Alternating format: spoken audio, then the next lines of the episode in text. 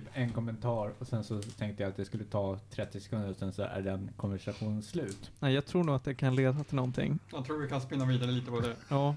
Okej Emil, det du behöver göra är att prata in i mikrofonen så, så åker vi. Ja, alright. Take it away Ted. Take it away. Mm. Tjena. Jag vet inte. har det- Ja, alltså vi spelar, Ja. vi spelar in. Vi, vi pra, alltså jag vill bara att du börjar med, hörni, har ni tänkt på? Eller hörni, vet ni vad jag stör mig på liksom? Ja, men hörni. Vet ni vad jag stör mig på? Nej. Varför är det alltid att när man går på gymmet så är det alltid våldtäktsscener på TV? Jag har så många frågor. Alltid. Jag var är- där igår tror jag.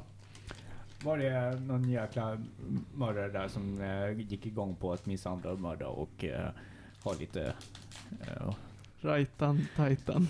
Vad är det för gym du går på? Och varför vi som snuttrimmare på det här gymmet? Det är det jag eh, vill ta reda på här. Vad fan, vad är, varför händer, alltså nu har det varit typ så här tre, fyra gånger i rad då det bara varit mördare, alltså hela, alltid teman där. Jag tror att det är på fyran och ettan hela tiden som de har bara löpande. Eller är det inspelningar från fyran och ettan som gymmet har klippt ihop och bara visar? Ja, men jag undrar, alltså det kanske är något så här. Hmm, det här är gymmet, jag har mycket män och vi behöver få dem att bli motiverade. Så nu bara, det här kan bli du. Jesus Christ. Ligger det här gymmet möjligtvis i en konstiga grannens källare eller någonting? Nej, faktiskt inte. Det är ju... Det här är gymmet hemma hos din styvpappa. Det är ett officiellt sanctified gym alltså. Ja, det här är Fitness 24-7 i, Ja, är. där i Sandra. Ja. Men det är... Ja, nej jag vet inte. Men eh, det kanske är för att det är sent på kvällen och då tycker de att det är trevligt att visa sånt. Ja, då har ju What? barnen gått och lagt sig. Ja. Och då är det, då är det vad Fritt som helst. fram. Fritt fram. Ja. Jag skulle ju, jag börjar fundera på om man kanske ska skicka ett mejl till, till Fitness 24-7 med den här spaningen och se vad de har att säga. Det måste väl vara något så här extra horrible true crime drama på TV4 just den tiden. Ja, men Som det är du alltid råkar Nej, liksom det, det, klicka det, in. det är det. Igår var det det. Igår var det något så här. um, nu är jag en detektiv och jag ska hitta den här mördaren som är horrible. Men det har ju varit andra saker förut. Typ så här, nu fantasy. Och sen har de alltid gått in på det här jävla våldtäktstemat. Mm. Eh, det var någon film jag såg, jag kommer inte ihåg det. Men det var en mutant. Han var typ, hade gälar av något jävla anledning. Och eh, de var ute på en båt då med eh, hans... Han hade två människor med sig som han inte gillade. En äldre kvinna och en yngre kvinna. Och sen så kom det någon som annan på en båt och de skulle göra byteshandel. Han bara Ja men du kan ha sex med den här. Och sen så bara gjorde ett utbyte det där. Sen gick det aldrig till att det blev en våldtäkt. Men det var liksom Det alltid går in på det där jävla eh, temat. Nu vill Som jag att det, inte att du dömer här, men den här scenen låter väldigt bekant. Jag tror jag har sett den här serien. Jag vet inte vilken serie det är, men... nej det är ingen serie, det var en film. Men du, kanske, ja. jag, jag tror att det var när du var på Fitness 24-7 i Bergshamra och tränade. Men då då du såg Det är det. den enda filmen jag visar där. Precis. På riktigt. Faktum är, det är den enda scenen de visar. Om och om och om igen. Det Och alla på, män där bara Åh ja! Nu ligger vi biceps. det påminner mig lite om en serie jag nämnt här tidigare som heter Campus Svea. Alltså det har ingenting med våldtäkten att göra utan bara att visa samma sak om och om igen. Det här är alltså en tecknad serie från typ 2007 eller 3 eller någonting. Där en av karaktärerna sitter i en eh, soffa och ska titta på TV. Vad han inte vet är att för att Radiotjänst har varit där så har de som bor i den här lägenheten bytt ut TVn mot en mikrovågsugn. Så att på TV, TV-bänken står då en mikrovågsugn med en Gorbis-pirog i. För att då lura Radiotjänst. Så den här killen sitter och sappar och sappar på den här mikrovågsugnen och till slut så skriker han varför är det Gorbis på alla kanaler? så det kan ju vara så att det du tittar på är Campus. Gorbis. Campus Bergshamra. Ja, men det, det är det de gör. De bara, men vad fan, vi sätter på en sak och så kan de inte byta kanal. Det är liksom... Det är en, det är en film de Ja. har gjort själva. Ja, men det, de, de försöker liksom övertyga oss. Vi ska bli, fan det är bara våldtäkt på tv hela tiden. Jag gillar nu inte våldtäkt. Ja, det är så att man matar så mycket våldtäkt till subtil- folk att de tröttnar. Ja. Någon form av subtil brainwashing här. ja. För det är ju också som sagt eh, SVT 1 och TV4 så det är ju säkert regeringen som har gått ut med ett program för att liksom påverka oss. De är ju kända för sin hjärntvätt. Definitivt. Är, ingen skillnad på SVT 1 och TV4. Det finns ingenting där som heter public service och kommersiell TV. De är exakt likadana, båda Det- gratiskanaler och det finns... Ja. Hörrni ni. här, här, här kommer introt. Alp!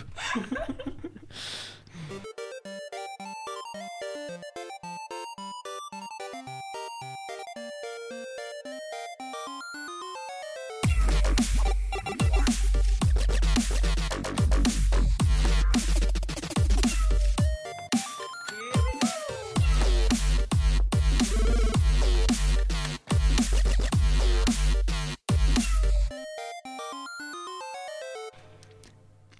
är avsnitt 59 av podcasten Medis Radio där vi pratar om all typ av möjlig fin och ful kultur. Det är en fantastisk fredag den 9 oktober och det är dagen efter min och Teds födelsedag. Grattis till oss! Grattis till er.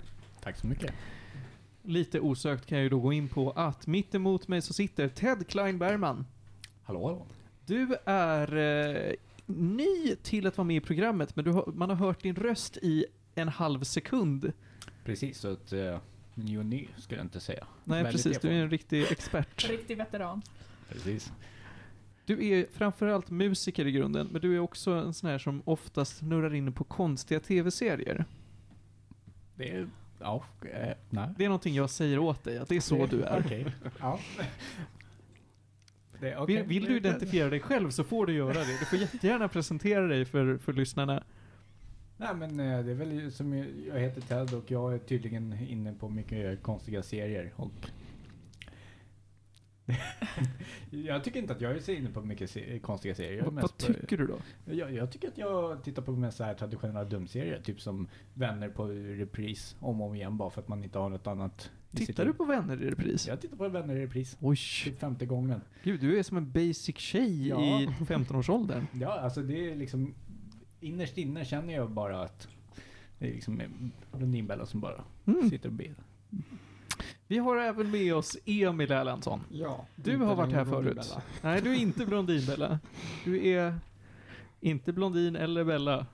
Just nu har ju du, likt jag själv, färgat håret. Så att eh, det är en fin blandning mellan blond rödlätt och svart. Någonting jag arbetar på att bli av med. Jaha, Jag växer mitt hår så fort jag kan. jag förstår.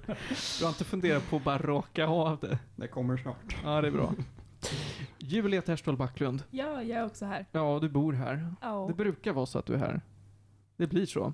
Och jag, jag heter Martin Lindberg och jag är alltid här. Jag är faktiskt den enda här som är med från det gamla eh, OG-gänget, men jag är också den enda som har varit med i alla avsnitt någonsin. Eh, så det är ju inte så konstigt kanske. Kan Hörni- vara för att det är du som håller i podden. Ja. All utrustning är hemma hos mig. Det är sällan någon åker hem till mig utan att jag är där. Men det kan ju hända. Betoning Ja. på sällan being the keyword här. Ja, men Julia kan ju släppa in folk. Det kan ju vara så att när jag åker på semester, för att det gör jag så jävla ofta, då bjuder du in alla för att spela in fem avsnitt av Medis Radio inte jag med. Bara så att ni har det. Men, nu är jag här. Jag bor här, så det är så. Jag, jag, jag reser så sällan. Hörrni, jag svamlar på. Vi ska börja prata om dagens många ämnen. Vi har en eh, hel del blandade grejer i och med att vi har en hel del blandade människor runt omkring oss. Jag ska prata om nygamla, jag vet inte vad jag ska säga riktigt om det för att jag har haft det på listan så länge. Fall Guys, Ultimate Knockout, nya trendiga spelet som alla spelar kan man väl säga. Vi har även, eh, jag och Emil var på bio förra veckan och såg Mm. The New Mutants. Den har vi åsikter om. Den har vi mycket åsikter om. Ja, jag tror det. Du har väl hunnit smälta den nu? Det gjorde jag väldigt fort. Du gjorde det? Ja, vad skönt. Jag, jag smälte den också väldigt fort. Jag tror att det räckte med att jag satte mig på tunnelbanan så hade jag en uppfattning Mm. som jag var fast vid. Eh, vad mer har vi nu då? Julia hoppade ur dagordningen så att eh, Ja, men det är för att jag kollar på grejer. är det är okej. Jo, eh, eh, det var Ted som har sett eh, animen Beastars. Ja, just det. Ja, jag har tittat på previews på det här och tänker hjälp. Jag Mm. hoppas att du kan vända mig från hjälp till okej. Ja, det kan vi säkert... det kan vi säkert fixa. Emil har sett Raised by Wolves. Ja, Coolt. Och Julia, du, jag tror att det här är alltså någonting du har tittat på och inte lyssnat på. Ja, det är en dokumentär. American Murder, The Family Next Door. Det låter jättegeneriskt. Som en spökhistoria från 50-talet. Den släpptes faktiskt för typ tio dagar sedan. Å andra sidan så är ju jag ett stort fan av serien American Horror Story som har det mest generiska namnet någonsin. Så att, vem är jag att protestera? Men vi ska gå in på Fall Guys till en början. Är det någon av er som har spelat Fall Guys själva? nej. Nej. Planerat att göra det, men Ja. inte gjort det. Men ni, har, ni vet vad det är, ni har kanske sett folk spela det? Yes. Ja. Mm, jag har ju sett dig. Ja, det är väldigt streamvänligt. Dock så är det ingen som tittar på när jag streamar det, så att det är väl bara att publiken har gått till andra streamers som är lite större. Men det här är ett spel som är i den här nya, otroligt eh, fortfarande trendiga Battle Royale-genren.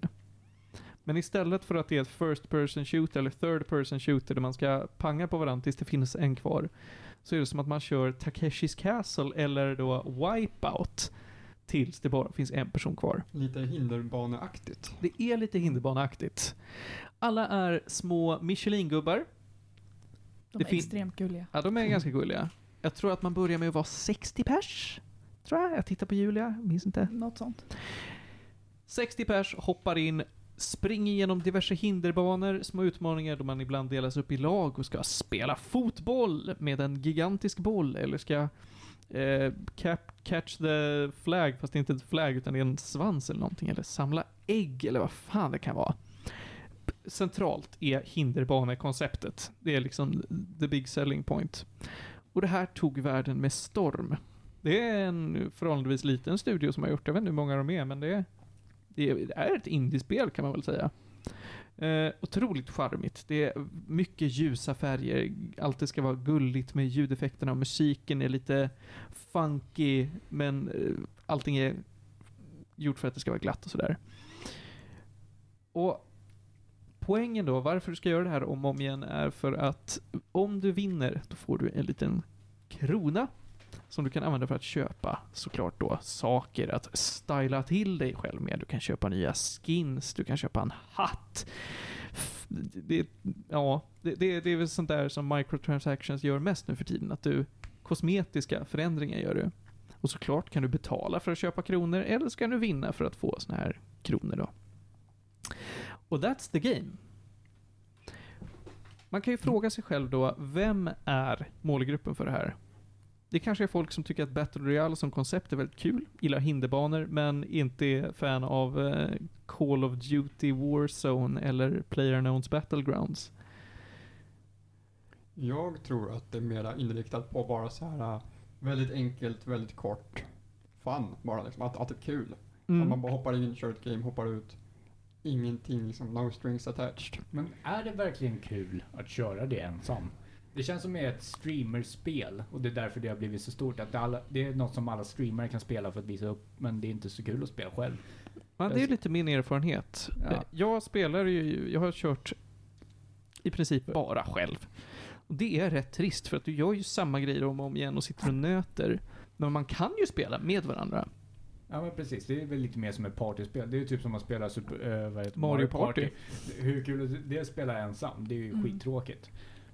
Jag tänker å andra sidan, med tanke på att det är 60 andra spelande så kommer ju ens vänner liksom försvinna lite i mängden. Så jag gör känner att man kanske inte behöver köra med vänner. Men som du säger, det känns som att det också kan bli tröttsamt och repetitivt Ja, ganska men fort. ifall man inte kör med vänner, då bör man ju i alla fall köra... Eh, alltså, mm, någon som man kan ha en diskussion med. Alltså typ som streamer kör ju med, har sin chatt där. Eller så kanske man sitter med kompisar fast det är bara en som spelar i spelet. Så att man kan skratta lite åt varandra eller... Jo, det där tror jag jag kan hålla med dig. För liksom det som gör det roligare är att kommentera. Ha, kolla vad konstigt som händer med mig nu. Ja, men exakt. Och Annars sitter man ju och pratar lite mer för sig själv, kan jag tänka mig. Precis. Det blir också en del dödtid mellan att man antingen då är jätteintensivt inne i sitt hinderbanande och att man, om man då dör och väntar på nästa omgång, eller trillar ner eller vad man förlorar helt enkelt. Då kan det vara så att ens kompisar går vidare liksom. Då kan man alla fortfarande titta på den och skratta åt den. Men om jag sitter och spelar ensam och så åker jag ut, då sitter jag ju mest där och rullar tummarna. Det här gör så att, att spela med varandra är ju visserligen, precis som du säger, man tappar bort varandra i mängden. Men det som, eh, alltså när du väl är inne i det, då är det nog så pass kul själv. Det är mest stunderna emellan. Man får Då du vill kunna- på liksom. Ja, precis. Det är mycket så att det blir toppar och dalar. Om du konstant har någonting att skratta åt, då är det ju konstant topp.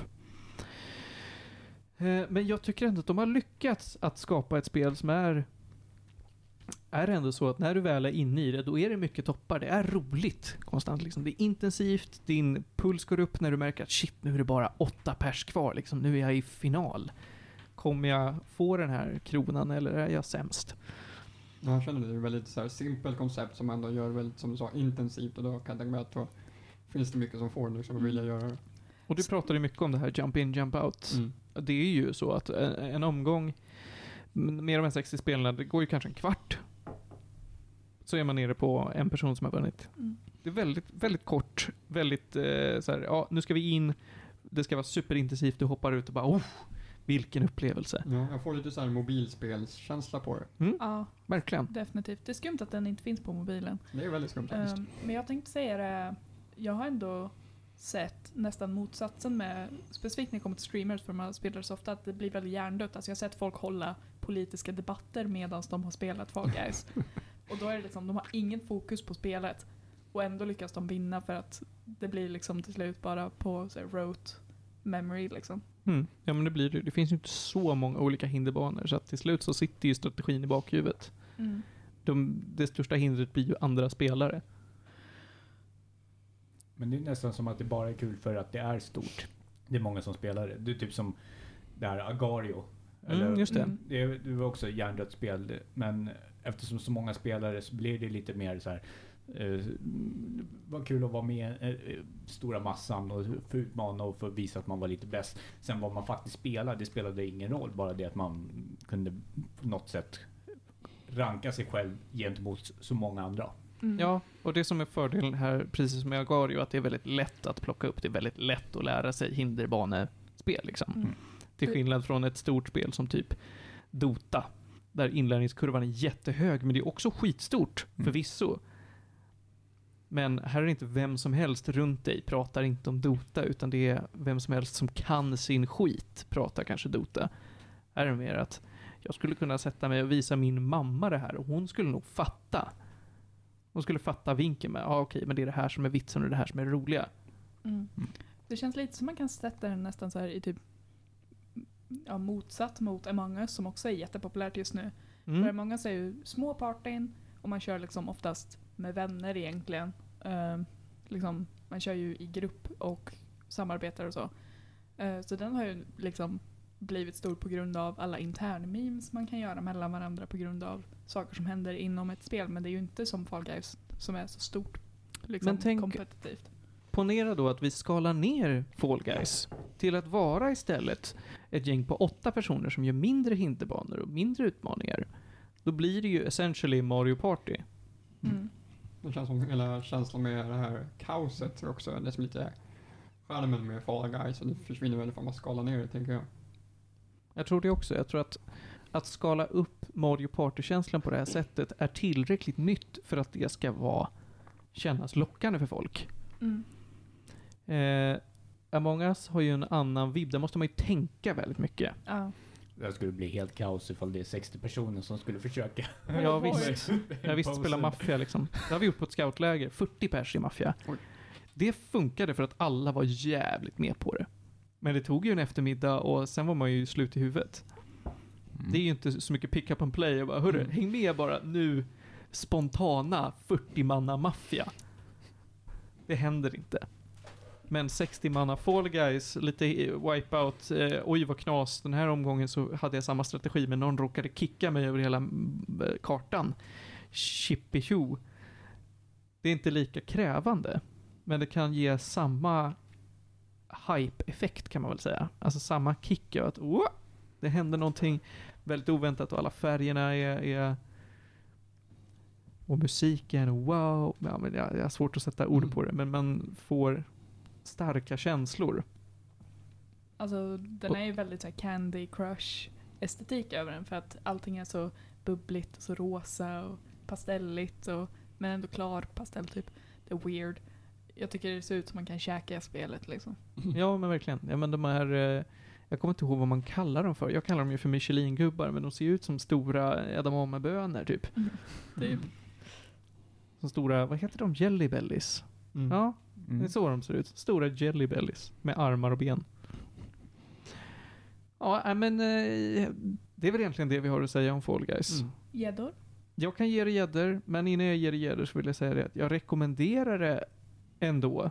Om ni tittar på någon som spelar tycker att det verkar kul att testa själv, gör det. Det är ganska billigt. tror jag ska göra det faktiskt när, imorgon när Ja, jag kommer hem. absolut. Det kör hårt. Alltså, och jag tror verkligen att det är roligare om man är flera. Jag skulle ha roligt att ha, om jag hade liksom två pers med mig som jag kan både tävla mot med alla de här andra 57 personerna och bara peppa varandra. Det är ju lika, alltså eftersom att man är så pass många så är det ju mindre så att man går head to head med sina kompisar än vad man egentligen vill att alla ska ta sig så långt fram som möjligt tills finalen. Där tänkte jag också lite tvärtom att eftersom man ändå är så många randoms där, men får man spela med två kompisar, då blir det mer att man tävlar med sina kompisar än med bara randoms liksom. Det, roliga li- lite att även fast jag kom på kanske femte plats så det roligt att jag kom före mina kompisar än att jag bara tävlar mot ingen jag känner. Jag, jag förstår vad du menar, men jag tror att när man är 60 pers så blir det inte lika väsentligt att köra, alltså att tävla mot sina kompisar. Om någon kommer på 40 plats och du kommer på 27, då är inte det lika coolt som om jag kommer på fjärde och du kommer på sjätte. Nej, det är nog sant. Så att eh, så länge alla liksom, jag tänker, ja men jag vill ändå påstå det att i början då är det mycket att man vill att alla ens kompisar ska komma till den här slutfinalen. För då får du ändå den här Mario Party-känslan, men väldigt kort. Och det är väl okej, Mm. tror jag. Jag ger det här i alla fall en stabil 7 av 10 gäddor. Något för alla. 3 av 5. liksom. Ja, jag är nöjd. Mm. Eh, och vi ska gå vidare. Ted, Ja. vad fan är Beastars? Så, eh, ja. Jag, jag, vill, jag vill lägga en liten gissning där innan du berättar. Ja, jag tänkte att eh, ni kunde få göra det för att eh, det är väl det som har hindrat till exempel Martin från att se den. Jag vet inte Julia, du har... Du, Jag har en kompis som har sett den. eh, och jag har också sett så här previews och bara, jag vet inte vad jag ska göra av det här. ja, ja, men precis. Så att, eh, dra gärna med en gissning. Ja, jag har sett, också bara sett previews och min gissning är eh, Zootopia fast R-rated. Det är vad jag tänker. Det är lite vad jag har känt också. Zootopia i high school-miljö, Mm. R-rated. Lite så etchy toner är det definitivt. Så eh, det är en, jag tycker det är en rätt så bra eh, tolkning av vad serien går ut. Det är eh, Zootopia, men det är lite mer eh, realistiska och lite mer mörkare teman. Eh, när ni säger R-rated, menar ni då eh, explicit? Ja, men lite, lite är åt det hållet. blod. Alltså det, ja, det är ganska grafiskt liksom. Ehm, Inte för de yngre. Det är vad jag säger när jag säger R-rated. Måste jag tänka. Alltså när det kommer till blod, gore och sex så är det mm, inte så mycket. Jag förväntar mig nästa, nästa, nästa så här Caravan, pa, vad heter det? Caravan Palace musikvideon. Ja, ja, ja, precis. Jag har inte sett den. Nej, det är okej. Det är mycket blod, sex Ja. i den. Ja. Ja. Nej men det är väl det som har, jag tror avskräckt många är att ehm, det finns lite vuxenteman i den. Men det handlar ju inte, det är inte vuxentema som att åh, nu är det massa förporr här och sen så hugger de av huvudet av varandra och blodet sprutar och så alla. Ja. Men vad är det som är i fokus? Är det ett drama mellan djur? Det är ett drama mellan djur. Och jävlar vad jag kan. Vilken gissning. Ja, helt Ja, sjukt. det är lite Zootopia. I och med det att det är två olika kategorier av djur. ju. Det är växtätare och det är köttätare. Isotopia, då var det ju frid och fröjd och det var lite la för att alla barn ska vara glada att allting är frid och fröjd. Men här är det mer att köttätare är... De kan inte äta kött. Men de har fortfarande väldigt starka instinkter till att faktiskt göra det. Och det är det som skapar lite den här dynamik, eh, dynamiken som inte finns i Isotopia. Eller det, Isotopia Ja, det blir ju det i slutet. Men det blev Det inte... så hintas. Ja, det är inte samma sak. Här, här är alltid att, ja men det finns alltid en viss eh, eh, rädsla att eh, ifall du är tillsammans med en eh, köttätare så kan du lätt bli dödad och så.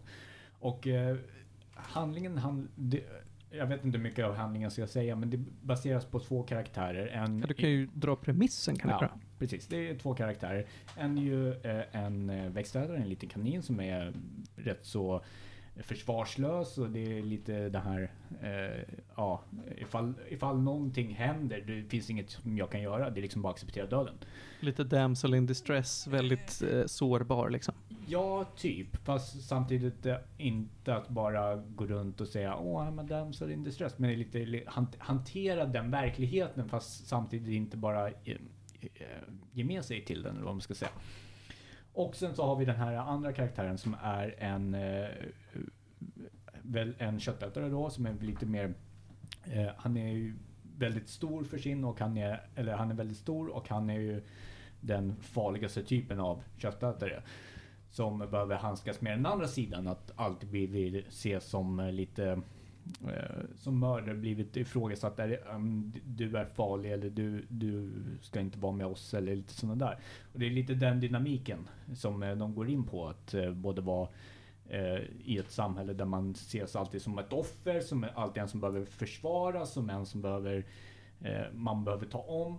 Och den andra sidan av en som alltid ses som den här utstötta för att de är farliga, de är brottslingar, de är... Ja, Det är mycket fördomar som Mycket samhället fördom- bygger på. precis. Det är väl typ det, mycket, mycket fördomar och sen också att eh, hur, vi han, eller hur de handskas med det. Och eh, jag tyckte den var väldigt bra och sen så kommer de ju in på lite det här med... Eh, eller de kommer, det blir lite mer, um, vad ska man säga? Eh, overkliga saker också. Så det eh, lite mer fantasy kan man säga. Så det är inte bara eh, politiskt eh, eller jag kände i alla fall inte att det var som att uh, Zootopia kände jag var lite kunde ibland bli lite så här pr- pre- Preachy tänker du? preachy. Ja. Det tyckte jag inte att den här kändes riktigt på samma sätt. Men det är väl olika för alla. Jag förstår. Men hur lång är den här? Är det bara en säsong hittills? Eh, Den är bara en säsong tror Verkar jag. den öppna upp för fler? Nu var det ett tag sedan som jag såg det här sista avsnittet så jag tror det. Men den skulle kunna avslutas som den är. Okej. Men jag har hört rykten om att det kanske ska komma upp en två. Är det en vanlig anime-längd på typ 12 eller 24 avsnitt? Ja. Eh, något däremellan. Något mellan 12 och 24, jag förstår. Jag, eh, jag bingeade den här när jag såg den. Så okej. jag kommer inte ihåg hur många avsnitt. Ifall, ifall det var 12 eller ifall jag var upp, uppe i 25 eller ifall det jag satt där i fem veckor och bara... Jag kan ju välja att inte killgissa och bara kolla upp det. Det kan vi, det kan vi göra. Jag tar och gör det. roligare att killgissa. Så länge kan du ju prata om, om för nu har du ju varit väldigt positiv till den här. Fin, vad finns det som du inte gillar eller vad du kanske tänker att folk ska vara försiktiga med när de ger sig in i den här? Hmm. Intressant. Eh, alltså den, den är väl inte... eh, det är väl för att man gillar lite vuxenserie. Alltså den är ju inte en komedi som man tittar för att skratta och må bra. Men samtidigt är den ju inte jättegrov heller. Jag har svårt att sätta mig... Den är en sån här bra ifall man bara mår lite halvdåligt och bara vill att andra ska må dåliga. Jag vill se. Jaha, det är lite göda sin inre sorg på Ja. något sätt. Precis. Men sen, sen finns det lite roligare med Det finns lite action och det finns lite, lite lycka i den också faktiskt. Det var 12 avsnitt. 12 avsnitt. Ja, typ Ja. 20 minuter. Precis. Det är ju väldigt doable känns Ja, verkligen, Mm. verkligen. Ja, ja, som sagt, det gick ju att bingea. Coolt. Jag är intrigued. Ja, jag är också intrigued. Om det är lite mindre eh, vad jag trott då är Så, alltså, Zootopia fast R-rated. Då kanske det finns någonting där ändå. Ja, alltså det finns något. Eh, eh, Anledningen till att jag var lite osäker i början, det var ju för att det var först tänkte man att det här var lite furry furry för att det finns en premiss som handlar, eller det finns ja, en premiss som handlar lite om sex. Men Mm. det handlar inte om grafisk sex. Det är bara sexuell spänning. Ja, eh, det... Nej. Nej. Eh, nej, inte riktigt. Inga Okej. exklusiva furry-scener i alla fall. Nej, det finns inte. Det finns scener där de... eh, Jag ska inte säga för mycket. Nej, okej. Det här blir överraskning för er. Det, det kan vara så långt för er, eller så kan det vara lite i bakgrunden. Det får ni se själva. Till slut då, innan du sätter gädde på det här Ted, Ja. så vad jag har för eh, erfarenhet av dig så är ju du inte någon som konsumerar så värst mycket anime-kultur. Mm, ja, halvt. Alltså, inte jättemycket, men eh, jag tittar på lite anime. Okej. Ja. Tror du att folk som inte är jättevana vid anime, tänk Panos som hatar av hela sitt hjärta, kan han fortfarande uppskatta det här? Eller är det för japanskt? Eller vad man ska kalla det för? Nej, nej. Eh, den är, jag känner att den är väldigt eh, västeuropeiskt, eller vad man ska säga. Eller, Västerländsk liksom. Ja, alltså den har ju en speciell eh, stil i sig. Den, det är ju inte ren a- anime, utan den har en lite... Lite så här eh, moder, modernare typ... Vågar jag säga 3D-stil på det hela? Mm, jag vet vad du menar. Ja, så att den är ju lite speciell så, så det känns ju inte som en ren full, full-blown anime. Så att det, det är ju säkert eh, att man skulle kunna hoppa in på den. Men hur är, hur är den i manus framförallt? Manus. Ehm, Är det så att de har mycket... Alltså det, Tropes. ja, mycket tropes och framförallt mycket jargong i hur, hur man pratar i en anime jämfört med hur man pratar i en västerländsk serie. kanske. Okej, Jag ja, det är okej att inte ja. veta. Jag vill varken bekräfta Du kan varken Nej. bekräfta eller dementera det påståendet. Nej. Nej men jag kände inget jättestort klichéaktigt som skulle vara just för anime. Det var ingen beach episode. Beach episode. Det är stereotypiskt anime att de ska alltid ha en beach episode när folk typ spelar volleyboll och alla tjejer har på sig de minsta bikinisarna de kan hitta typ. Um, specifikt för fanservice. Det har, varit för mycket, det har varit för mycket manus. Vi behöver dra ner det och trycka på med tuttar ett tag nu. Så gör man det i ett avsnitt. Eh, nej, det kände jag inte att det var jättemycket tuttar. Okej, I alla fall. det är bra. Hur många gäddor vill du ge den här på valfri skala? På valfri skala. Ja, Eh, men, ehm, gärna en förståelig skala. ja men eh, P of gol- golden ratio. Eller nej. Eh, jag skulle nog säga typ 8 av 10 då. Okej, det är, det här jag är en skulle- väldigt bra serie. Ja, det tycker jag. De hade en jättebra eh, Clay Animation intro. Jaha, Ja, Spännande.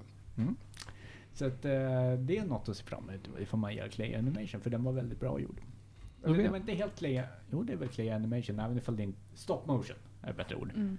Stop motion. Nice. Inte All Clay right. Animation, stop motion. coolt. Mm. Ja, Beastars alltså, finns på Netflix. Eh, Beastars hade ju inte så mycket sexuell spänning. Men någonting som har väldigt mycket sexuell spänning, Emil. Det är New, Mutants tänker du på? Det tänker jag på. Mm. Ja. Du och jag tog ju på ditt initiativ och gick på bio i, för lite mer än en vecka sedan. Ja, Satte Ja. oss i en nästan tom salong. men vi ju fyra andra pers tror jag. Ja. Och skulle titta på det här då som, eh, som namnet antyder med Mutants, är en eh, X-Men in, vad ska jag tie-in film Ja, eller? connected Ja, väldigt tack, löst. tack. Vill du förklara premissen för den här rullen? Premissen är att det är några av de här mutanterna med sina krafter som har hamnat i ett mentalsjukhus. Där de på grund av saker som de har gjort eller råkat ut för som då hör till sina krafter att de har råkat skada folk genom att de råkat använda sina krafter, krafter på fel sätt eller dylikt. Och att de här ska på det här mentalsjukhuset sjukhuset få den hjälp de behöver för att kunna kontrollera sina krafter och sen kunna gå ut i verkliga livet. Så finns det lite ominous undertoner om att saker inte är som det verkar och allt verkar inte stå rätt till. Det finns bara en enda person som jobbar på hela sjukhuset och sådana saker. Ja, det, är, det går väldigt fort i början. Man blir direkt introducerad till huvudpersonen som jag helt har glömt vad hon heter. Hon har ett väldigt trendigt namn. Jag har Det är typ ingen minne alls. Dean, Jag fast ett Danny, tjejnamn. kanske. Danny heter hon ja, just Med- med det. ett i och inte ett Ja. i tror jag. Precis, Danny är det. Ja. Eh, som är någon eh, flicka som är uppvuxen i ett indianreservat i USA. Ja, Sherry Oker tror hon sa. Precis, precis. Och hon eh, vaknar upp en kväll av att något skit pågår i hennes, ja, eh, området runt hennes hus. Ja, någonting raserar hela hennes kommun och tar död på folk. Hon blir utdragen i skogen av sin pappa och eh, märker att oj shit, den här, vad det nu är, än är som raserar det, har ihjäl alla, inklusive hennes pappa. Hon, Hon- är den enda överlevande och blir sen upplockad och kommer till det här sjukhuset. Och där träffar hon fyra andra, är de va? Visst är de det? Fyra Jo, andra jag mutanter. Varav en av dem spelas av Maisie Williams som gör en riktigt ifrågasättbar skotsk accent. Mhm. Eh, Maisie Williams känd från framförallt då Game of Thrones som Arya Stark. Mm. Ja. Mm. Alla barnskådespelarna där förutom en är kända från andra stora verk faktiskt. Mm, okej. Nu har hon som spelade den ryska Iliana, tror jag hon heter. Ja, vet hon ja. Eh, hon heter Anna Taylor-Joy, tror jag hon är med i eh, Split, eller i Glass. Någon av dem. Båda tror jag. Mhm. En annan lite ifrågasättbar filmserie. Mm. Det är mycket möjligt. Sen har vi en av, en av grabbskådespelarna från Stranger Things. Precis, han som spelar Jonathan Byers. Som inte jag kommer ihåg vad hans skådisen heter. Det men har jag också ingen aning om. Eh, han heter Charlie Heaton. Jag kollade upp det för att jag såg uh, postern och bara vänta, det ser ut som en DC skådis från Titans som är med. Och jag bara, vad gör Robin här? är det Ja, det De är också? väldigt lika faktiskt. De är extremt lika, särskilt i den här postern. Det är någonting med sig hur de har gjort skuggan som ser ut som han har på sig en mask också. Det är jättekul. Vi har ett, ett härligt gäng med då, de är ju totalt då fem mutanter som alla är väldigt tonåriga kan man väl säga. Mm. Med all, alla, förutom just den här okända snubben, ha, har jättedåliga fejkade dialekter. Hon, eh, Anna Taylor, hon fejkar en rysk dialekt väldigt dåligt. Maisie Japp. Williams fejkar en skotsk dialekt väldigt dåligt. Och den här Stranger Things-snubben fejkar en Kentucky-dialekt tror jag också väldigt dåligt. Oh boy. mm, Den sista snubben, som också är en ny skådis tror jag, Mm. han är en brasilianare och han pratar sin naturliga brasilianska dialekt. gör han det? Han, jag tyckte inte han bröt särskilt mycket. Nej, men den, nej, det tror jag inte heller. Men, men han, lät- pratar som sig själv i alla Precis, fall. han lät naturlig i alla Ja. fall. Och sen har vi ju då den här eh, läkaren som ser över dem alla, som också har någon jätteifrågasättbar dialekt. Ja. Lite latino-inspirerad men ändå inte. Och det är de sex karaktärerna vi har. ja. Genom resten av filmen i princip. Det kuttas väl till eh, är lite flashbacks och sånt där. från deras flashback, deras familjer och sånt som nästan alla har dött. Precis.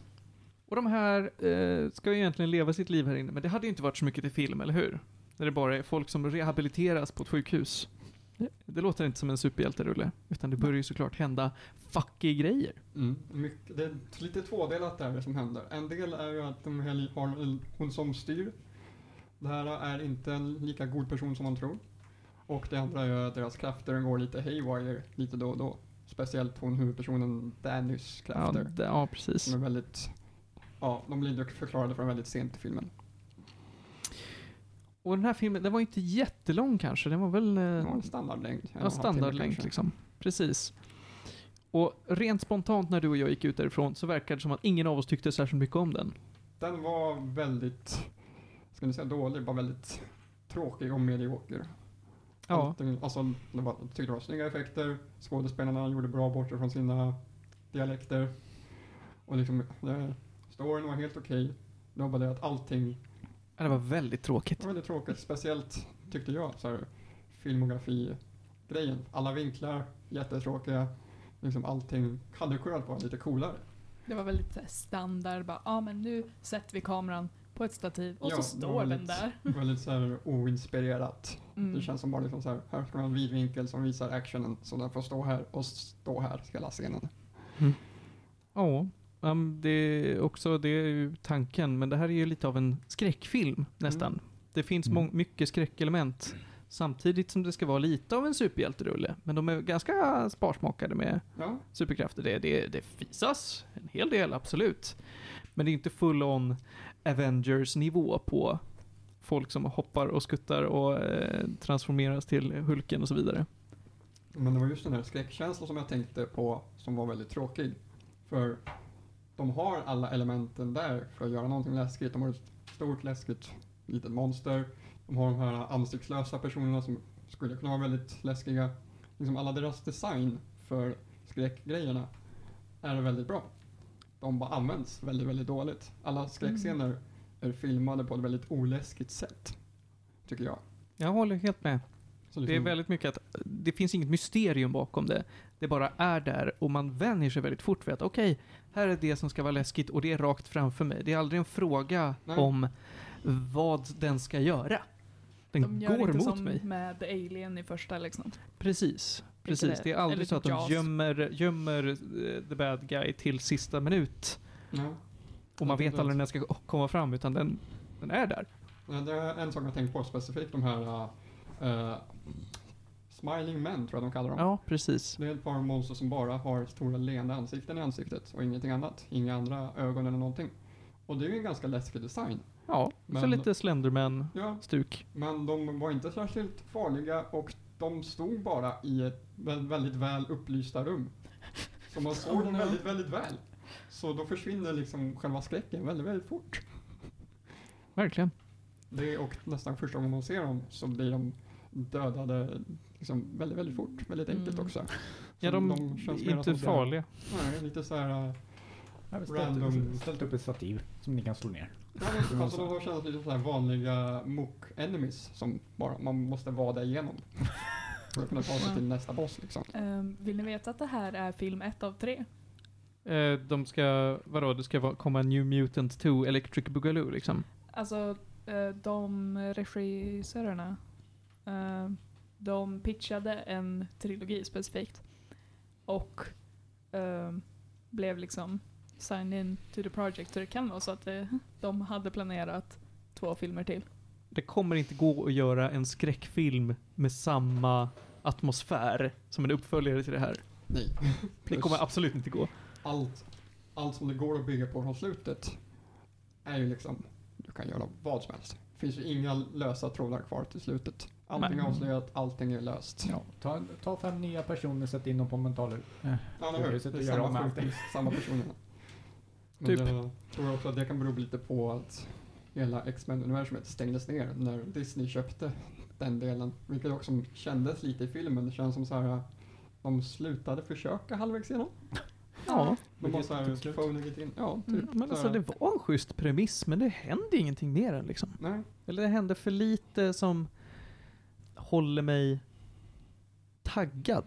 Kan man säga. Det, det bara händer grejer. Jag vet nästan vad som ska hända. Det var ganska förutsägbar. ja, det var också en grej jag tänkte på. Att det finns en hel del twists i den. Men de är väldigt enkla att förutspå. Och de ändrar inte så mycket. Julia, du ser ut som att du har eh, sett Gud. Eh, ja, eh, de skrev kontrakt 2015. Eh, började spela in eh, 2017. Typ Ehm, för tanken att det skulle släppas 2018. Men de var tvungen att pausa inspelningen på grund av att Disney köpte Fox. Och började efteråt. Ja, det har jag också hört. Det var väldigt mycket drama om den ens skulle göras på grund av den här mergen. Ja, Och den blev väldigt, väldigt försenad. Så det var väldigt länge sedan man trodde så här att ja, men det här kommer inte bli av alls. mm. Så det är typ det här som Maisie Williams har gjort sen Game of Thrones. Nästan. limbo. Ja men hon har inte Ja. gjort så mycket rullar. Jag såg ju iBoy på Netflix. iBoy. Ja, iBoy. I-E-I. Nej, I, iBoy som, iPhone. Som iPhone fast iBoy. kan ha varit Jag pojke. Ja. Okej. fruktansvärd film, by the way. Jag har sett trailern, jag var inte intrigued. Ja, jag tänkte, vad kan Maisie Williams göra? Hon kan vara doomy och gloomy i en film, det kan hon vara. Nog om den i alla fall. Något, det sista som vi ska poängtera här då, tycker jag, om inte du har mycket mer, är ju då den konstanta krystade sexuella spänningen som finns mellan alla. I princip hela tiden. Ja, men det, Var det- väl lite det man förväntar sig när det är fem stycken, eh, eller fyra stycken, var de fem eller fyra? Ja, de har nog fem. Ja, Fem. puberty, liksom, puberty tonåringar inlåsta i ett rum, basically. Men man kan ju göra det snyggare än jag kastar en blick på dig och kameran är på mig en stund. Du kastar en blick på mig och kameran är på dig en stund. De säger något cheesy. Det är tyst en stund. De Ja, det var väldigt, väldigt, likt, väldigt kliché. Både du och jag tror jag började nästan skratta högljutt. På en scen så var det verkligen att vi tittade på varandra, tittade på scenen och garvade högt. Mm. Det är fint. Det var löjligt. Det var löjligt faktiskt. Mm. Eh, i- är det något mer du vill nämna innan du sätter gäddor? För jag kan ju snabbt säga, jag rekommenderar inte den här rullen. Det är ingen film jag kommer att se om. Det finns en hel del dåliga filmer som jag sett om bara för att det är typ bra action och sånt. Jag kommer inte se om den här. Men en liten rolig grej som man kan prata om är att han brasilianska snubben, trots att han är brasilian, har blivit väldigt whitewashad. För karaktären som den här snubben spelar är också brasilian i comic books, men han är dock väldigt brun. Och den här brasilianska snubben är väldigt, väldigt vithyad. Så det är väldigt många som har klagat på det här för att han har blivit whitewashad. Det Även fast man har skaffat en brasiliansk det, skådespelare. var, ja, det var ju tråkigt. det duger aldrig. Tycker jag var en väldigt intress- intressant tidbit. Mm. Men det var jättemånga som gnällde på när Rami Malek skulle spela någon farao-karaktär i någon ny rulle. Folk bara såhär, varför har ni en vit kille som spelar? Bara, Rami Malek is Egyptian. Precis, han Det var ju natt på museet folk klagade på. ja, också. just Så här, det. Varför spelar en vit snubbe liksom en faro? Och man bara... Det, det, det. Mm. Eh, jag vi- kom på en grej som jag vill nämna dock. Och det är att den här filmen gav mig mycket vibbar till den gamla rullen Sucker Punch. Som jag pratat om här tidigare. Jag fick, alltså jag tänkte, jag tänkte på det lite i eh, actionscenerna. Mm. För det fick samma så här, tomma fast actionfyllda känsla. Mm. Men jag håller inte riktigt med för Sucker Punch är den här action 100% av filmen. Medan den här hade det kanske 10% av filmen. Absolut, absolut. Sucker Punch är action- ju inte en skräckfilm. Det är en Sucker Punch-film. Det är en Sucker Punch-film, ja. Jag- skulle nog ändå säga att fastän det här är en bättre producerad film så gillar jag nog Sucker Punch mer för Ja. vad den gör. Sucker Punch är en upplevelse. Det är inte en bra film. Det är bara, det är bara action. Ja, och sen är Ja. jag gillar premissen och slutet. Mm. Men Men jag det håller, görs inte så bra. Sucker Punch är åtminstone underhållande. Det kan Mm. jag säga. Det är det, absolut. Jag håller med att actionen kändes väldigt Sucker Punchig. Verkligen. Om man kan beskriva det så. Det var väl det då. Vill du sätta gäddor? Jag vill sätta väldigt mediokra 5 av 10. Mm. Jag sätter också fem av tio. Se en annan film istället. Kanske Sucker Punch. Se, se trailern till New Mutants för trailern är hype. Det har inte jag gjort faktiskt, men det är väl dumt nu när jag sett filmen. Ja. Eh, vi går vidare hörni ni. Och jag har glömt vad som står på dagordningen, men det är säkert något skit jag har gjort. Det är Raised by Wolves. Ja, det är Raised by Wolves. Emil. Ja, då får jag prata lite mer. Ja, men kör hårt. Det här är en eh, tv-serie som är lite sci-fi. Den är gjord av Ridley Scott, som har Ja. gjort Alien-serien. Coolt. Så den är väldigt mycket av hans stil. Den På, liksom, visuellt påminner den väldigt mycket om eh, Alien eller Prometheus och dem. Och premissen är att eh, jorden har blivit förstörd av ett världskrig mellan någon religiös grupp som tillber en solgud och eh, en eh, faktion som är, vad heter det, atheist liksom. Och den börjar med att någon atheist vetenskapsmän har lyckats skicka iväg en eh, rymdskepp till någon närliggande planet i något annat solsystem som har två androids på och ett gäng eh, eh, barn som ska då sättas i någon sån här konstgjord livmoder och, upp, och, de- och så ska de uppfostra, uppfostras av de här två androiderna. Okej. Det är, ja, det känns Ridley Scott. Och så ska de då överleva på den här väldigt öde, kalla, liksom, ja, väldigt barren planeten. Har lite liv, men det är väldigt, väldigt begränsat. Det påminner mig om, eh, har ni sett den här I am mother? Eller Mother hette den kanske bara. Du tänker den med Jennifer Lawrence? Ja, det är, jag har ingen aning vem som spelade den. Det var någon som spelade. Jennifer Lawrence, den är väl, den med Jennifer Lawrence och, och han... Eh, Chris Pratt. Nej, vänta, Chris Pratt. Nej, nej, nej. Det här var en Android som eh, uppfostrar också en Ja, den! Ja, mother. Heter den bara mother? jag tror det. Det är fullt möjligt. Men ja, Eh, Android jag har sett hur de bygger upp den CGI. Father, så det, Ja men eh, här var det kanske lite mer roligare för det var flera personer alltså som var på Mm. Flera barn. Jo men de, de har sex barn i den här serien och så börjar de liksom Nu är det bara första avsnittet, jag kommer spoila här men barnen dör ganska fort, alla förutom en. Ja, trist. Ja, men, så det, pre, eh, premissen är ju då bara en person eller som vi följer eller är det en hel grupp av personer som vi följer? Det börjar med en, eh, det här eh, enskilda barnet som överlever och sina två Android-föräldrar. Och sen så kommer det en ark med, från jorden som kommer från den här religiösa fakt liksom, Faktionen, ja. ja. Mhm. Och kommer till planeten. Och sen, Segt. ja, det som händer är att den här serien, den spårar väldigt, väldigt fort. Det händer, Spår, spår på vilket sätt då? Man- man- Spo- ja, men vänta, spoilar du om du säger hur den Ja, spårar? det kanske är ja, spår. det är Ja, men då gör du inte det. Man kan säga att det händer väldigt, väldigt mycket oväntat. Liksom väldigt, väldigt fort. Ja, men Som man- oväntat som är såhär, åh jävlar det där var coolt, eller bara vad fan håller de på med? Det är väldigt, alltså ja, både och. liksom, Ja. Visa sig liksom, det är revelations om karaktärer som kommer liksom out of nowhere. Som, som, där, liksom, det är baserat väldigt bra, men man säger det här kunde jag inte tänka mig alls när jag började se den här. Jag är såld redan nu alltså. Mm, den är väldigt, väldigt bra. Den har fått väldigt bra reviews. Ted, du hade Eh. också rätt. Den hette I am mother. I am mother. Ja. Eh, den CG'n är så cool. Ehm, I alla fall, det är lite intressant att eh, de pratar om specifikt Kepler 22b för att jag skrev en uppsats i gymnasiet om Kepler 22b. Jag tror att det är just att det är en väldigt liksom, så här, närliggande bra planet för människor. Ja. För det, det, det är verkligen den här Kepler 22b som de landar på och som de pratar om hela tiden. Var eh, ser man den här serien? Eh, det vet jag faktiskt inte. Inte lagligt i alla fall. Nej? Okej. Vi kan kolla. Uh, da, da, da, da. Går det att se här? Du, du, du, Lite du, hissmusik du, här. du, Jag du, gissar att det finns du. något ställe man kan se den låg. Eh, HBO. Ja, så kan det vara. Jag vet inte om det finns på HBO Europe, för det står HBO Max och det är inte Europe. Men Jag kan eh, väl man kolla. kan ha en VPN. Det kan man.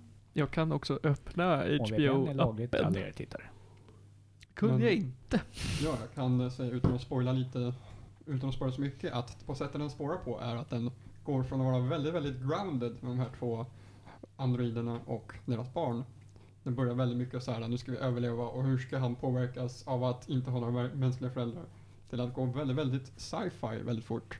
Med lite övernaturliga undertoner. Mhm. Ah, liksom, liksom nästan halvvägs genom serien så börjar man undra lite ifall de här religiösas gud är verklig. Man liksom, mycket så här, det blandar väldigt mycket hög sci-fi med väldigt låg och grounded överlevnadskamp. För alla som kommer till den här planeten kämpar väldigt hårt för att överleva hela tiden. Men det är också väldigt så här mycket teman om vad är det att vara mänsklig egentligen. För de här androiderna, de börjar bli mer och mer mänskliga. Och liksom, man förväntar sig nästan att de i slutet ska tro att de är människor. Det är lite den känslan att det är på väg ditåt. Men med tanke på alla twist and turns den här serien tar så förväntar jag mig ingenting. Det kan gå vilket håll som helst. det finns en säsong hittills med tio avsnitt. Mm. Finns på HBO Nordic, ser det ut som när jag Eh, googlar på det. ska, ja, s- snart. Jag hittar inte när jag går in på Nej, HBO. okej. Ehm, den har gått på TNT. Jag kan säga så att jag ligger på avsnitt åtta nu Mm. och jag vågar inte göra minsta lilla gissning om hur jag kommer sluta. Det kan sluta på vilket sätt som helst. Det är också kul att det inte är för förutspårbart. Nej, man tänker sig efter halvvägs genom första avsnittet, när, innan precis den här nya arken kommer, så kan man säga, ja men jag kan se vart det är på väg. Det verkar rätt nice, det verkar spännande. Det verkar nästan så här lite dokumentäraktigt i en ali- alienplanet som ska uppfostras av två robotar. Det verkar väldigt, väldigt grounded. Och sen, ja, blir det väldigt icke-grounded väldigt fort. Så Jag, väldigt, är, jag är supersåld på det här. Så. Mm. Det här låter kanoncoolt. Ja, jag skulle verkligen rekommendera. Vill du ge den några gäddor till och med? Jag skulle nog ge den minst nio gäddor, tror jag. Helt. Det är bara det att den är väldigt, väldigt seriös, så den kanske inte kan vara, kan vara svår att bingea, tror jag. Mm, jag förstår. Men Mm. nästan varje avsnitt avslutas på en cliffhanger, så man vill nästan alltid se mer. För alla de här twist and turns kommer i sista fem minuterna väldigt ofta. Mm. Okej. Ja, men det, här- det här måste vi kolla, kolla upp verkligen. Eh, Raised by Wolves alltså. Ja. Ska komma på HBO Nordic. I guess. Annars så om ni har tillgång till eh, en VPN eller till TNT så kan ni ju se om den går. Kanske går på eh, Fitness 24-7 mellan klockan 23 och 02. Man vet aldrig. Ja, kanske. Eh, Julia, hur eh, långt har vi kvar, höll jag på att säga? Ehm, vi kan prata lite till. Jag tänkte inte nämna allt för mycket om Nej men då så, då går vi vidare hör du. American Murder. Ehm, det är, jag vill säga typ en dokufilm, fast ändå inte. Ehm, den är filmatiserad men har väldigt mycket eh, arkiv, eh, så här footage från händelsen. Så det handlar om en familj i Colorado. Um, så det är liksom mamma, och pappa, två döttrar. Där mamman och de två döttrarna um, liksom försvinner och ingen kan hitta dem. Uh, Så det följer liksom lite hur eh, polisens arbete liksom går genom uh, fallet för att hitta de här tre då. Som man kan höra på titeln, They Dead. Så. Um, Nej. Mm, Någon gång det en mordserie där det visar sig att den mördade faktiskt lever. Det vore spännande. ja. Eh, Kevin dies at the end. Ja, kanske. Mm. Ehm, men eh, ja, Eh, jag tyckte den var väldigt bra uh, liksom ihopsatt. Den släpptes som sagt typ för några dagar sedan tydligen. Så jag tror jag såg den på premiär. Eh, den släpptes på Netflix. Ehm, och När fan såg du den här? jag såg den hemma hos päronen. Jaha. Någon av de här gångerna när du inte är hemma och hon har alla vänner över. Ja, jag kände det. Att så här, I Karlstad. ja, där har jag inte varit. Har du visst det? Ja, ja men nu. Nej. Eh, Gå vidare nu för helvete. Ehm, I alla fall, jag tycker de skådisarna som liksom gör själva filmatiseringen, uh, de skådespelar rätt okej. Ehm, det var intressant, jag blev så förbannad för att det är väldigt mycket man får se det typ via eh, mammans sociala medier för att hon var tydligen väldigt aktiv. Så liksom, så man fick se ehm, hur de liksom gjorde om hennes Facebook-posts och videos och så. Ehm, Var inte hon borta? Ja men innan. Jaha. Eh, för att det är såklart liksom intrig mellan mamman och pappan. Liksom relationer och allt vad det är. Ehm, så att liksom, de bygger på det väldigt fint. Liksom, det är inte något så här tillfälle man bara hmm, nej alltså jag fattar inte varför det här skulle hända. Um, utan allting känns väldigt logiskt så. Um, det var ju inte så surprising så här, vem mördaren är till slut. Uh, på grund av premissen och liksom, de bygger väldigt snabbt på så här, vem det är. Det är inte liksom ett mysterium så, utan det är mer, man får se liksom så här, ja men det är det här polisen liksom gjorde från det att de gick in i liksom, huset för att undersöka fram tills ehm, liksom, de är inne i rättssalen. Eh, så jag tyckte det var väldigt intressant. Liksom, dock så bara, jag vet inte hur lång den är. Den är typ en och en halv timme. En timme 20 minuter, för att vara exakt. Det är doable kan man väl säga. Mm. Eh, men ja, jag skulle nog säga en typ sjua, åtta av tio. Eh, Gäddor så. Så pass ändå? Okej, och vart fanns den här sa du? På Netflix? Ja. Okej. Ehm, jag gillar ju väldigt mycket där, crime drama, eller drama men crime liksom, docu-series och så. Lite true crime liksom. Ja, eh, det, här, det här är någonting jag vill prata mer om, men det har vi inte tid för. Eh, så att jag tycker bara sånt här är intressant liksom, att se eh, polisens arbete. Så att jag tyckte det var jätteintressant. Nej. Ehm, Är det så här mm, verkligt polisarbete eller är det till exempel ifall vi får ta mina Fitness 24 crime scenes där, Då var det ju så som de löste brottet. Hittade de en, eh, en lapp där de hade skrivit någon på. De eh, tuscherade eller vad det heter. Mm, mm. Fick fram att de hade ritat en bild på den eh, eller en bild under där och från bilden hade skurken ritat en bakgrund och bakgrunden ledde dem till en affär och därifrån kunde de då hitta vem skurken var. Det låter Vilket- väldigt Hollywood-aktigt. Ja. Det, det var, alltså när, när han tog det här så bara, vänta, jag ser att det är en massa så här streck. Det verkar som att någon har ritat på, eh, alltså skriv, haft ett papper ovanpå som de har ritat på. Mm. Och så började jag så här touchera. Jag bara, fan nej, håller ni på? Det låter nästan parodiaktigt. Ja, alltså Ja. jag började ju fan skratta lite, vilket är jätte, lite grovt med tanke på vad- Jag står och sitter där på gymmet och sen så visar de sånt där tema och jag bara skrattar. Kolla idiot. Nej men, Nej, Nej, det var inte så det- utan de hade liksom såhär, ja ah, men man får se, man får se bodycam footage i princip från en polis när de går in i huset och undersöker och liksom, ja, det är typ Kollar. riktigt, eller det ska se riktigt ut. Det är inga stativ som de går runt med eller nej, utan de filmar. ehm, de har liksom, eh, när de filmar typ familjen som gör grejer, då är det ju liksom mer film, filmat. Men just polisarbete så är det mycket så här, man ser, eh, som sagt, man ser nyhetsfootage från tiden när det här fallet faktiskt hände. Ehm, och poliserna var väldigt mycket såhär, ah, men de går ut och delar ut här, missing person flyers i området eller man får se liksom här, eh, typ eh, CCTV från eh, Gud, vad heter det stället? Alltså när man intervjuar... Eller så liksom. Nej, men alltså från stället där de intervjuar misstänkta. Sådana grejer. Mm. Eh, så det var mycket liksom, så man fick se att ah, men de sitter och pratar. Det enda jag tyckte var lite så här, var att de använde en polygraph. Mm. Eh, för att det är inte baserat på någonting, men i Colorado så gör de det faktiskt. Så att det är ju verklighetstroget på det här sättet. Även om det är väl man, någonting som amerikanska polisen kan plocka fram känns det som. Så- ja, även om det inte har någon liksom, vetenskaplig bakgrund. Eh, men det är amerikanska polisen vi pratar om.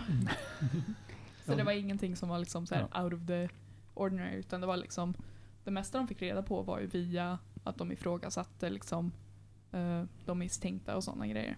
Då jag en fråga. Är det någonting av det så här faktiska footage som de använder? Är allting uh, reconstructat? Ehm, som sagt, all, ehm, liksom alla så nyhets eh, typ grejer de visar upp är ehm, sant. Alltså om man kollar på uh, så här, IMDB så är det liksom the credited cast är alla som spelar sig själv. Som liksom så här, typ vännen till familjen. Så förutom de som var mördade då, och den som nu sitter i fängelse eh, så var de flesta liksom, de spelade sig själv, de var sig själva liksom och det var mest arkiv eh, footage.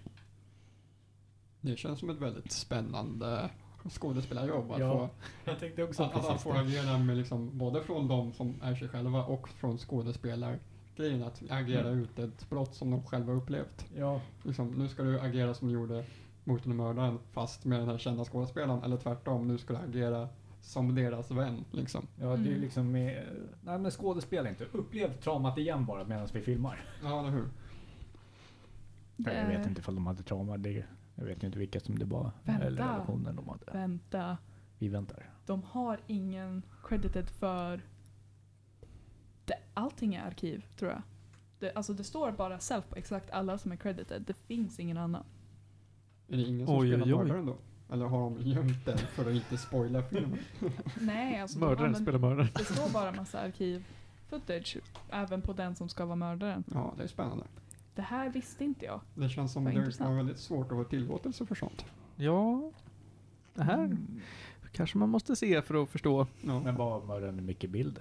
Det kan vara det, ifall det är så här saker som används i rättegången så kanske det är så här public use eller vad, man, vad det vad det nu heter, öppet för allmänheten. Ja. Jag vet inte hur amerikanska rättssystemet fungerar eller... Nej men det fungerar inte. Det är så. Nej, precis. Bra kommentar där. Gud, det här är intriguing. Det, ver- det verkar bara som att allting är taget. Vad intressant.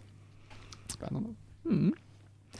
Hörrni, ni, innan vi avslutar idag så ska vi såklart köra tre snabba, men annars så vill jag nämna en nyhet. Eh, Subway-bröd är inte bröd i Irland. Det är jag godis.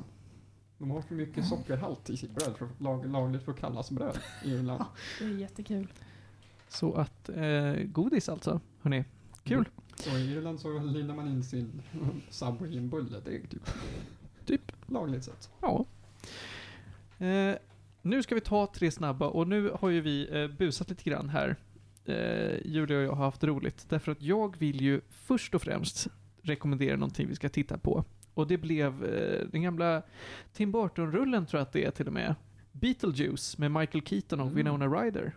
Den är väldigt bra. Den är väldigt bra faktiskt. Michael Keaton är skitduktig i den rollen. Eh, sen då, eh, lite osökt så har jag även lyssnat på, inte en jätteny, men det, jag tror att den är tre eller två år gammal, en musikal baserad på den här filmen då. Jaha. Till och med en Broadway-musikal, inte off-Broadway eller någonting. Eh, fruktansvärt bra. Musiken från den här finns på eh, Spotify att lyssna på. Jag har då inte sett den för att jag inte har varit på Broadway någonsin. Eh, det kanske man skulle göra. Kan jag ju tänka mig, men nu är det, ja. Det borde ju finnas filmad någonstans.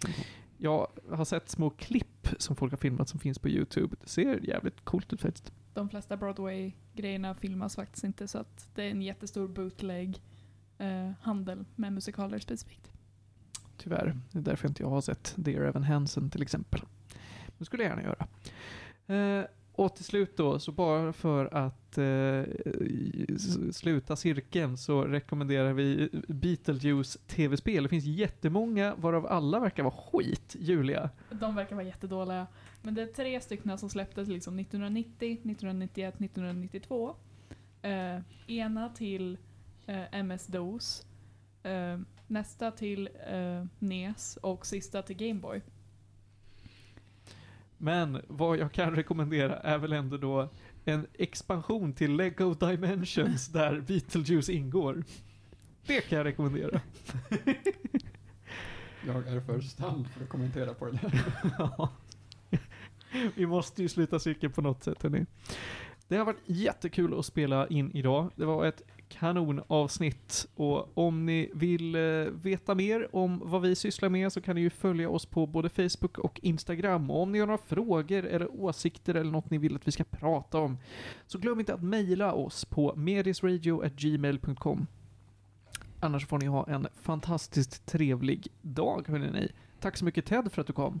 Tack själv. Du är varmt välkommen tillbaka. Tack så mycket. Emil Erlandsson, Tackar för mig. alltid lika roligt. Och Julia Terstad Backlund, Tackar, tackar. dig blev vi inte av med för du bor här. Ja. Mm. Och jag, jag heter Martin och jag har en lika bra dag som alla andra här inne. Puss och kram och nyp i stjärten.